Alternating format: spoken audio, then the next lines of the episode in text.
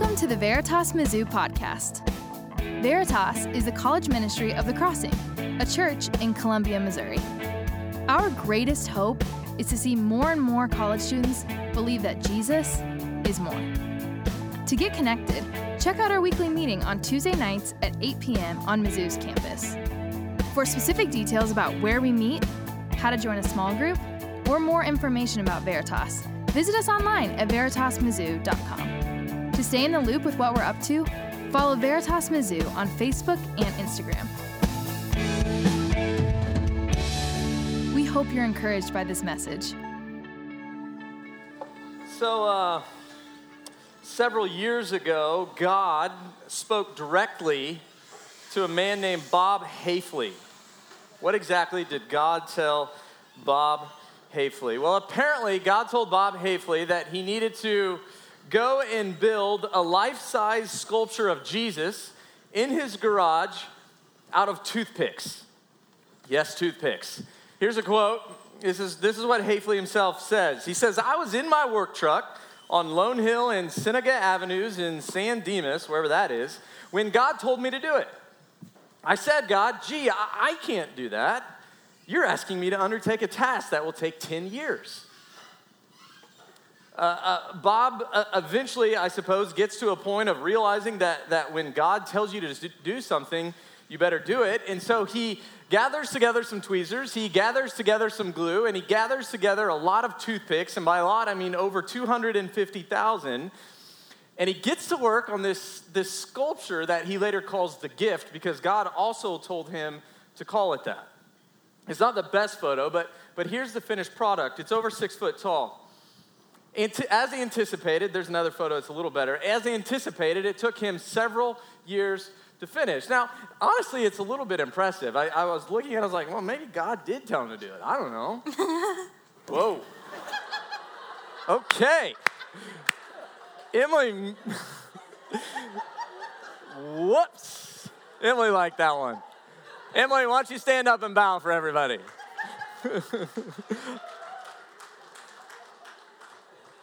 At least someone in here likes my jokes, right? Good grief. Thank you for that, Emily. Okay, why am I showing you? Why am I showing you a weird Jesus sculpture made out of toothpicks? Because I'm going out on a limb and I'm saying, I was thinking about this today. I'm guessing I'm guessing that none of you came to college with any sort of aspiration, any sort of hope and dream that one day you'd be in your garage building Jesus sculptures out of toothpicks. Now, we for sure don't want Bob Hafley's life if that's what it is, right? But, but wouldn't it be nice? Wouldn't it be nice if, like Bob Hafley, God would tell us exactly what to do with our lives? Wouldn't it be nice if, if God would just speak to us wherever we're at in a particular moment and tell us exactly what He wants us to do? I think we all want that, don't we? In fact, I know we do because that was the number one voted question for this sermon series. What's God's plan for my life? What does God want me to do? A few years ago, social psychologist Sheena Iyengar she asked 100 American college students and 100 Japanese college students to take out a blank piece of paper. She gets them in a room. She says, Take out a blank piece of paper. And on the front side of the blank piece of paper, she says, I want you to write down all the choices in your life that you want to make yourself. All the choices in your life that you want to make yourself. And then on the back side of the paper, uh, she has them write down all the choices in their life that they would prefer someone else to make. So on the front, it's the choices they want to make. On the back, it's the choice they want someone else to make. And what she found, I thought was really interesting. She found that, that the American college students, the American college students wanted to choose for themselves more than four times. They wanted the choice more than four times of, of the Japanese students. American college students wanted to choose more than four times for themselves things happening in their lives. David Brooks, he's a writer for the New York Times. He's an op ed columnist. He's an author. He's done all sorts of things. About this research, he's talking, he's, he says this. He says, you know, Americans, and we know this too, right? We've always put this great emphasis on individual choice, right? Individual choice is very important to us as Americans. But, but he goes on to say, even by our own standards, over the last 30 years or so, we've had what, what he calls a choice explosion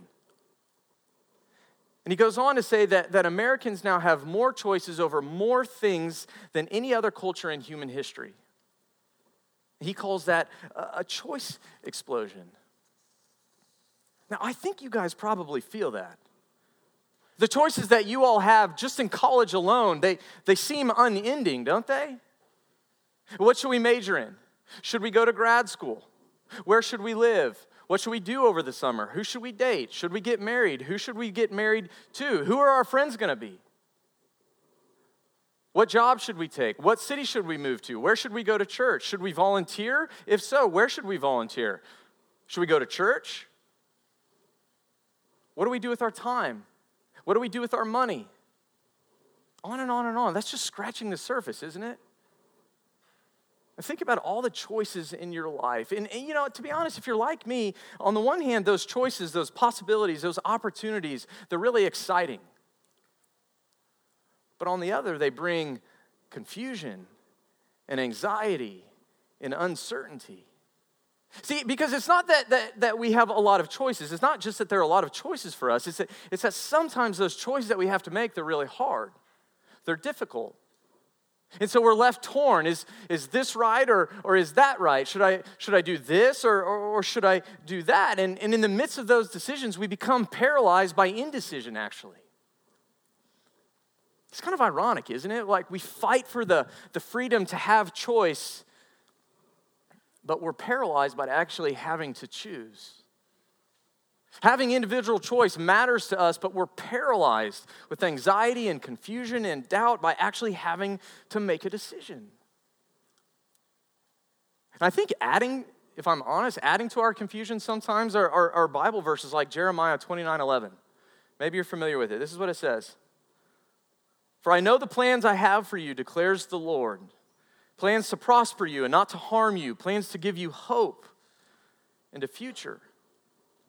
Now, I know that some of you know that verse. You've, you've read it, you've memorized it, you think a lot about it, you get hope and encouragement from it. But I know some of you have, have come across that verse, or maybe someone has said it to you and, and you're frustrated by it. Maybe even you're angered at God by it. If God has this great plan for our lives, you think, then why doesn't He just tell me what it is? If God has some wonderful plan for our life, then why don't we know what that plan is? I think it's a fair question. I get it. I, have wrestled with the same myself. But I'll say this I think there's a problem with it too. See, I think that when we ask that question, God, what do you want me to do with my life? I think what we're really asking is for God to reveal to us some sort of secret plan, some sort of specific secret plan for the who, what, where, when, how of our lives, as if it's some sort of secret that, that we have to figure out before we do anything as if it's some sort of secret that, that we have to actually figure out before we make a choice, before we make a decision. Like God's good plan for our lives, it's hiding behind door one, two, or three, and if we guess wrong, well, then we miss it. We miss out. I, I for sure used to think like that. I, have shared uh, in this context before. If you know me, you know this is true too. When I was in college, I was a uh, civil engineering undergrad major. Uh, I came into Mizzou. I, I, knew that I wanted to go in, into engineering. I loved my classes. I had great internship opportunities. I, I, went into my senior year with, with a few different job opportunities. And so, you know, I didn't have the stress of where am I going to work? What am I going to do? Uh, because I knew exactly where I was headed. And then some of you are stressed right now because that's not you. Uh, and then two months before I graduated, I graduated December 2007. Two months before I graduated, a pastor at the Crossing, a church in town, he was also uh, the, the co director of Veritas, helped start Veritas on campus. He sat me down and he said, Hey, Kyle, have you ever thought about vocational ministry? I literally laughed at him and then said, Of course not. Of course not. Why would I think about vocational ministry, Ryan? I'm, I'm, I'm going back to Kansas City. I'm going to work for Burns and Mac. I'm going to make a ton of money. I got a boat. I'm going to have a house. I'm going to do all this stuff. Right? And I moved on. I, I literally was like, we don't need to talk. I'm, I'm kind of over it. I went home and I went to bed and I, I, I woke up the next morning, that question was still there. What about vocational ministry?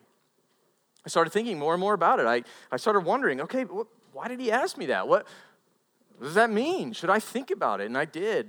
And a day went by and a day went by and I asked a friend, I asked more friends, I asked family, started asking people that knew me. And for the next six weeks, literally the next six weeks were the most miserable six weeks of my entire college career. Why? Because I increasingly felt this pressure. I increasingly felt this pressure to make the right choice. As if one of these choices was pleasing to God, either engineering or Veritas, and one wasn't. As if one of those choices was faithful to God and, and one of them wasn't. As if one was right and one was wrong. And I, I'll be honest, I had no idea how to choose. And so I just became frustrated. I became anxious, confused. I, I honestly, I was miserable. I, I literally remember praying, God, just tell me what to do. I don't care what it is. You can literally tell me anything at this point. I just want you to tell me something to do and I'll go do it. But he didn't tell me. He didn't tell me what to do. See, I, I think a lot of us, I think a lot of us fear that if we make the wrong choice, if we pick the wrong major, if we date the wrong person, we take the wrong job, if we move to the wrong city, if we choose wrongly, well, then we've blown it. We've blown it. We, will we'll miss God's good plan for our lives. Here's what I've been learning over over, over the last, I don't know, 10 or so years. Yes, yes, God has a specific plan for your life. God has a specific plan for my life. God's in control of all things. God knows all things. Take Psalm 139, for instance. This is what King David says. He says, Your eyes, God, saw my unformed body. All the days ordained for me were written in your book before one of them came to be. Before one of them came to be, you knew God. See, the same thing's true for us. God knows all things. God is control, in control of all things. He has a specific plan for our lives. And yet, and yet, and this is what I've had to learn over time, nowhere, nowhere does the Bible say that God's specific plan for our lives is something that you and I have to figure out before we make a decision.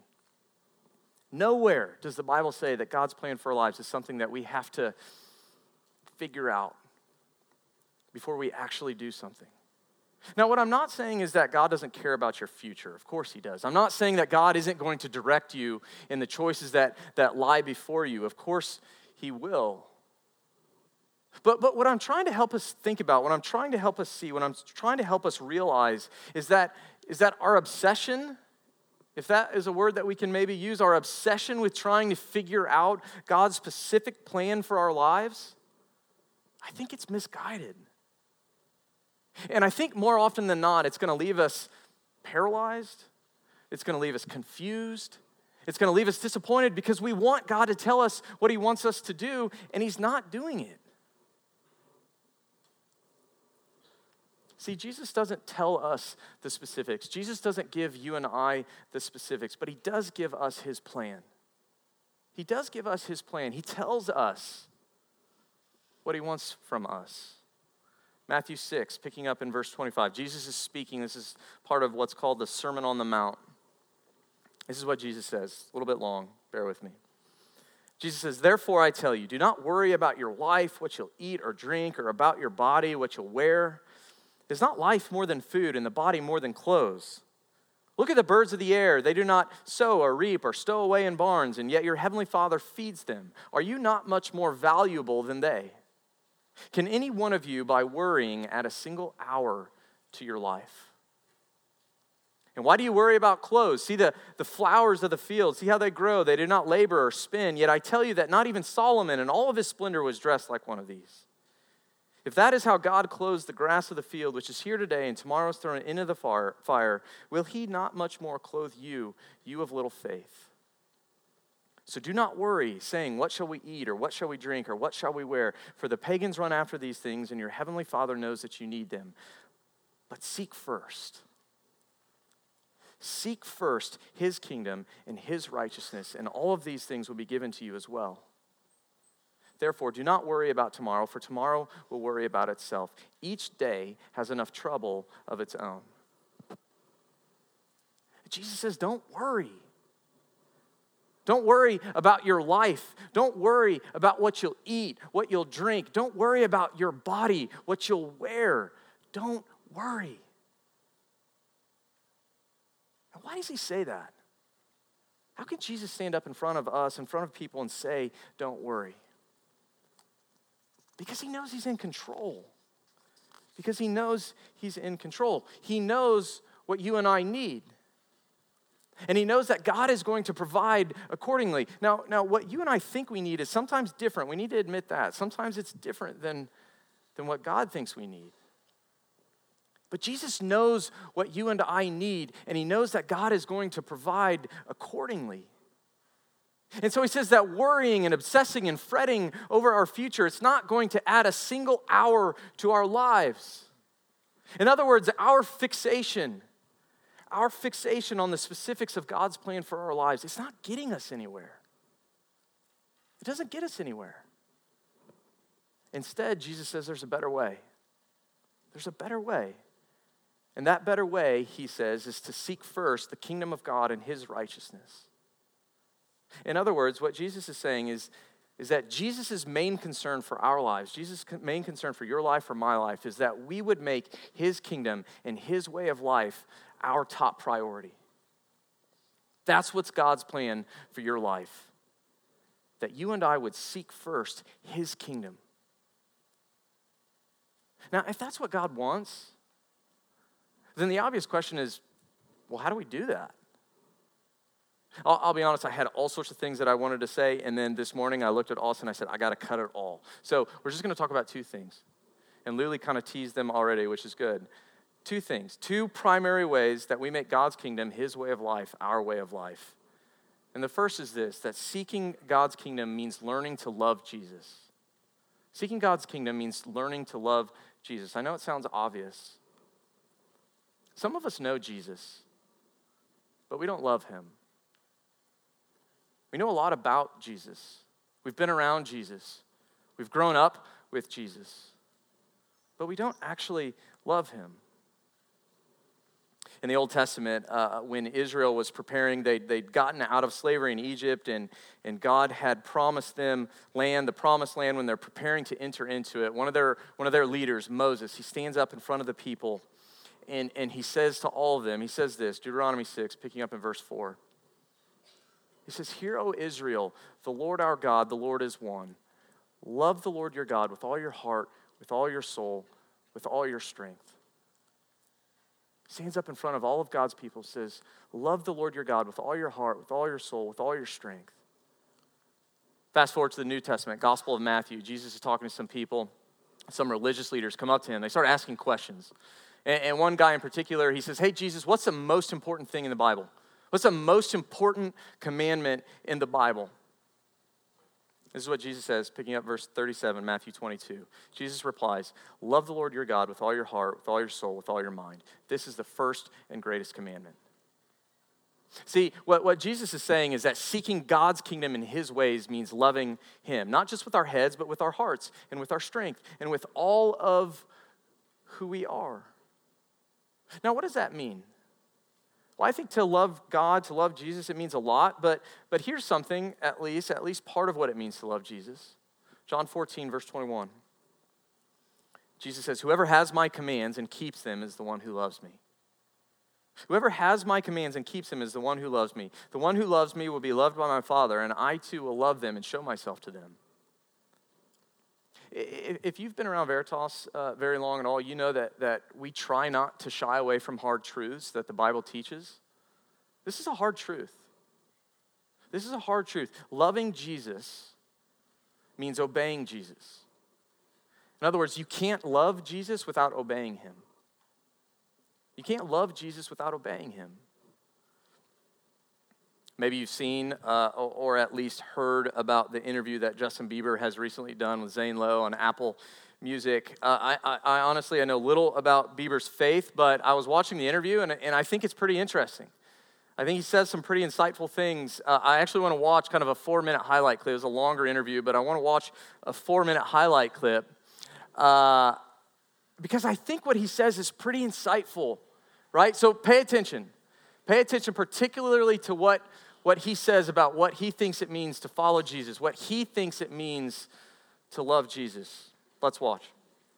I just didn't know what the heck was going on. And so I really took a deep dive in my faith, to be honest. I just went deep into like, I believed in Jesus, but I never really like, you know, when it says following Jesus is actually turning away from sin, mm. And so there's no what what it talks about in the Bible. It's like there's no obedience. There's no faith without obedience. So it's like I had had faith about like, oh, I believe Jesus died on the cross for me, but I never really implemented it into my life. I never like was like, I'm gonna be obedient. So when did you decide to actually move within the guidelines, and how did you find yourself away from? Yeah, I believe in Jesus, but I'm going to drink or do drugs or sleep around or what all these other distractions. How did you get out of that world? What was the turning point for you?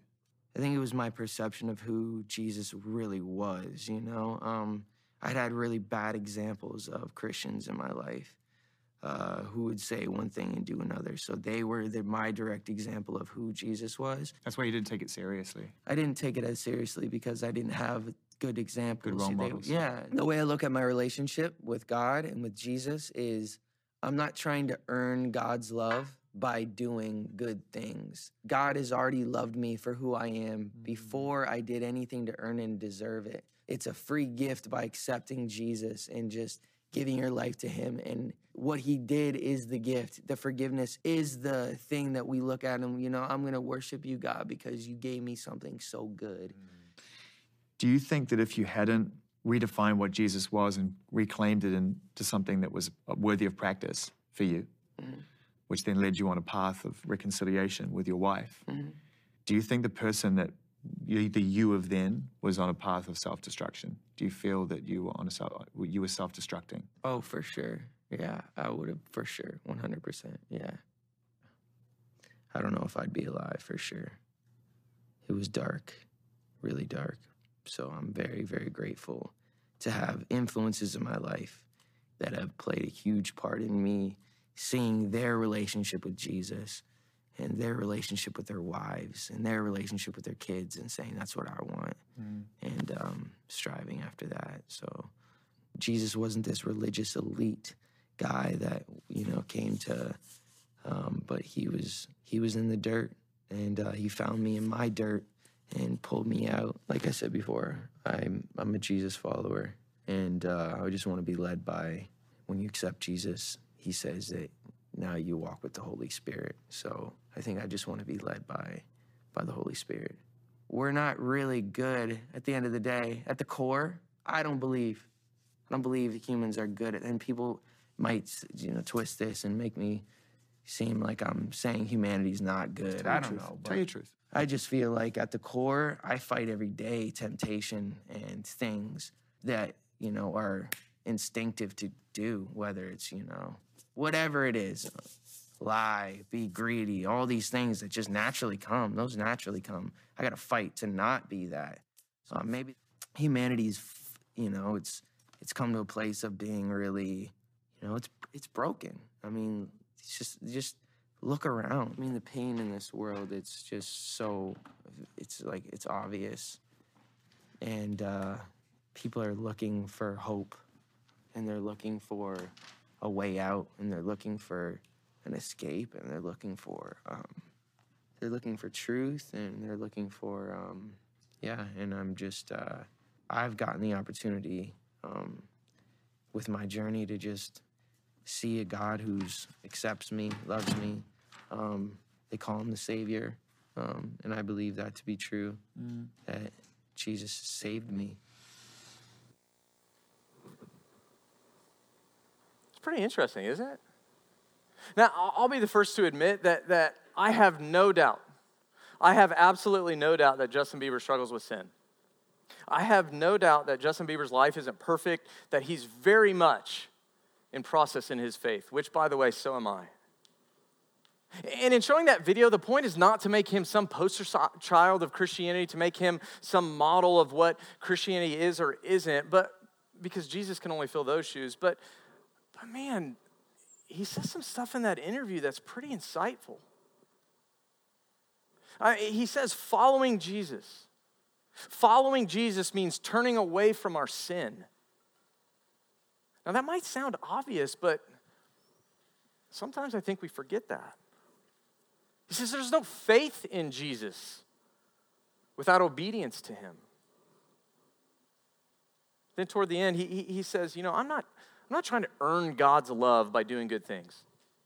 No, I, worship God. I live for God. I follow God. I love Jesus because what he did on the cross, what he did in his resurrection was so good. See, see, learning to love Jesus, I say learning because it's a process for all of us.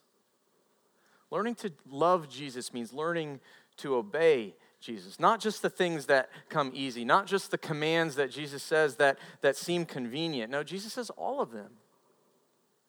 All of them. And, and Jesus takes our sin very seriously. Genesis 4 7, first book of the Bible, personifies sin. This is what it says about sin it says, Sin is crouching at your door. Sin is crouching at your door, it's looking to devour you. It desires you, it desires to have you. But you must rule over it. You must turn from it. You must fight sin. John Owen, he's a, a, a Puritan pastor, he's long gone at this point. Uh, he said it like this He said, Be killing sin, or sin will be killing you. Be killing sin, or sin will be killing you. Ask yourself are you killing sin in your life?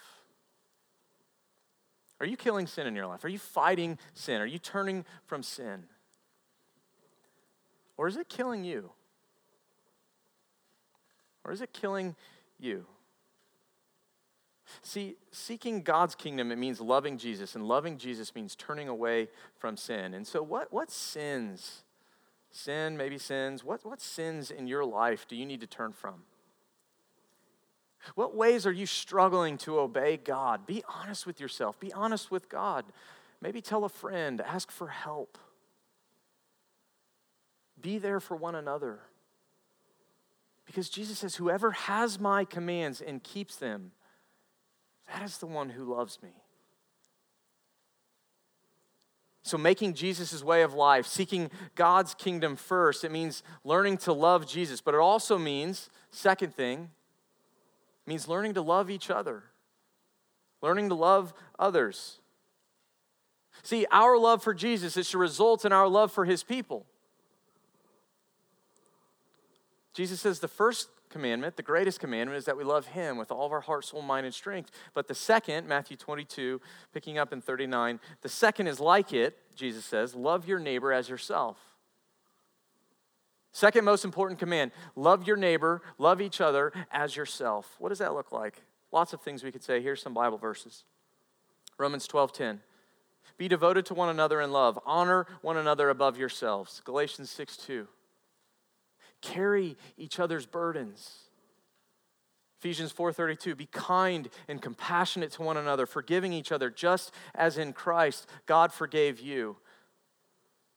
Romans 15, 7. Accept one another then, just as Christ accepted you, in order to bring praise to God. See, notice what none of those verses say. Notice that none of them say, love others when it's convenient. Notice that none of them say, love others when you aren't busy. None of those verses say to love others when it's easy. Love others when, when those people that you're trying to love are like you, when they like the same things as you. None of those verses tell us to love other people when we can get something from them. No, they don't say any of that. But sometimes, isn't that what we're tempted to do? We're tempted to love people when we can get something out of it. We, we, we treat our love for each other as, as conditional, it's transactional. And Jesus steps right into that and he challenges it. He challenges me, He challenges you, challenges us to, to be a group of people to, to sacrifice for each other, to, to serve for each other, to, to carry each other's burdens, to, to be present with one another. Man, how hard is it to be present with each other now? To honor each other, to be kind and compassionate towards each other, to forgive each other. All of those things, even when it's hard. Why? Because that's what Jesus has done. That's what Jesus is doing. That's what Jesus will do for every single one of us. John 13, 34. Jesus says, A new command I give to you love one another. As I have loved you, so you must love one another. By this, by this, everyone will know that you are my disciples if you love one another. Who in your life is God urging you to love? Who in your life is God urging you to love, to serve, to honor? Who in your life is God urging you to forgive? That's hard, isn't it? Who do you need to text? Who do you need to grab coffee with? Who do you need to apologize to?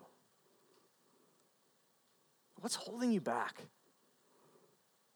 What's preventing you from doing those things? See, notice that Jesus says our love for each other, it's not about us and it's not about the other person. It's actually uh, far more than that. He says, by loving each other, everyone will know that we're his disciples. So when we love each other, a watching world sees who Jesus is. That's why your love for each other matters. People are watching. What do these Christians, how do they live? How do they love? Imagine for a second. Imagine with me for a second what influence that we'd have on campus, that you'd have on campus in Columbia, if these things were increasingly true of us, increasingly true of you. Imagine for a second what your life would be like, the difference that it would make if you were increasingly someone that was learning to love God, learning to love Jesus, increasingly someone that was learning to love others. Not instantly, not overnight, but in time, in process, right? Someone that's growing, someone that's more and more wanting to seek God's kingdom first, more and more wanting to make Jesus' way of life our way of life. That's what God wants. That's what God's plan for your life is. See, I wonder how our lives would change. I wonder what difference it would make if you and I were more concerned with loving God and loving others than we were with who to date and how to spend our time and what job and what city to go to. Those things are important, absolutely important. But I wonder what difference it would make in our life if we were more concerned with loving God and loving others in those choices. I realize that for some of you, that's not the answer to this question that you wanted. You want specifics, you want details, you want to know how exactly you're supposed to make these choices to, to get to God's plan for your life. And I'd love to talk about that. We don't really have time to get into it too much, but, but I'll say this. I'll say just a, a couple quick things here at the end. We need to know that the Bible simply doesn't address every decision, every choice, every opportunity that we have. It doesn't. It doesn't address all these things.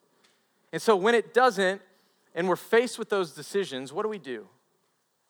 A couple things, not rocket science. First, search the scriptures. What do I mean by that? Read the Bible, not for specifics, not for specifics, but for wisdom. So we read the Bible, we memorize it, we reflect on it, and in doing so, God's thoughts actually become our thoughts, day by day, by day, by day. His desires become our desires. His ways become our ways. See, in the Bible, God gives you wisdom. God gives me wisdom so that we can make good decisions. And so search the scriptures. You might not find a specific answer, but you're going to find wisdom. Second, seek godly counsel. Again, kind of no brainer, right? In order to make wise decisions, we need the advice, we need the counsel of other Christians. Proverbs 12 15. The way of fools seems right to them, but the wise listen to advice. And so find a friend, find a family member, find someone that you trust, that knows you well, that believes the same things that you do. What do they think? About that decision that you're wrestling with, the choice that you have to make, the opportunity that you have. Here's another thing allow yourself to be challenged. Go into that conversation being teachable. Be willing to change your mind. Humble yourself. Also, know that you're not always going to make everyone happy. But search the scriptures, ask for godly counsel. And then, thirdly, and maybe I should have said this first, pray. Pray about it. Ask God for wisdom. Ask God for clarity. Ask that God, the choice that you make, would honor Him, that it would bring Him glory. And then finally, just do something, right? Make a choice, make a decision, choose. See, for me, what, what finally I, I, I just got to realize is that God's not going to tell me if I should do Veritas or if I should go into engineering. God wasn't going to give me the specifics. God just wanted me to make a choice and be faithful to Him in what I chose. And so some of you are wrestling with is it this, is it that? And, and frankly, I don't know. I probably could have gone in engineering and loved Jesus and served him and, and glorified him, and, and all of those things, and all of that would have been true. It wouldn't have been wrong. But I came on staff and I love what I do and I hope that it's honoring to God. And so just make a choice and be faithful to Him. As the music team comes up, here's how one pastor uh, he sums all of this up. He's got a great little book. You should read it if you're interested in these things called Just Do Something. His name's Kevin DeYoung. He says this He says, The end of the matter is this. You want to know what God wants for your life? This is what it is live for God, obey the scriptures, think of others before yourselves, be holy, love Jesus. And as you do these things, do whatever else you like, with whomever you like, wherever you like, and you'll be walking in the will of God. As we close tonight, if you wouldn't mind, just, just close your eyes for a second, bow your heads. I want to close. I just want to read two verses from Psalm 25. And I want you and I want I want us together. I want this to be our prayer. This is what it says. Psalm 25, 4 and 5. Show me your ways, Lord. Teach me your paths. Guide me in your truth and teach me, for you are God, my Savior. My hope is in you all day long. Amen. Thanks for listening to the Veritas Mizzou podcast. If you were encouraged by this message, please be sure to rate us and hit subscribe on iTunes, Spotify, or wherever you get your podcasts. This helps other people find our content so that they can be encouraged too. Most importantly, to get connected to Veritas, check out our weekly meeting on Tuesday nights at 8 p.m. on Mizzou's campus. For specific details about where we meet, how to join a small group, or more information about Veritas, visit us online at veritasmizzou.com. To stay in the loop with what we're up to, follow Veritas Mizzou on Facebook and Instagram. Thanks again for listening.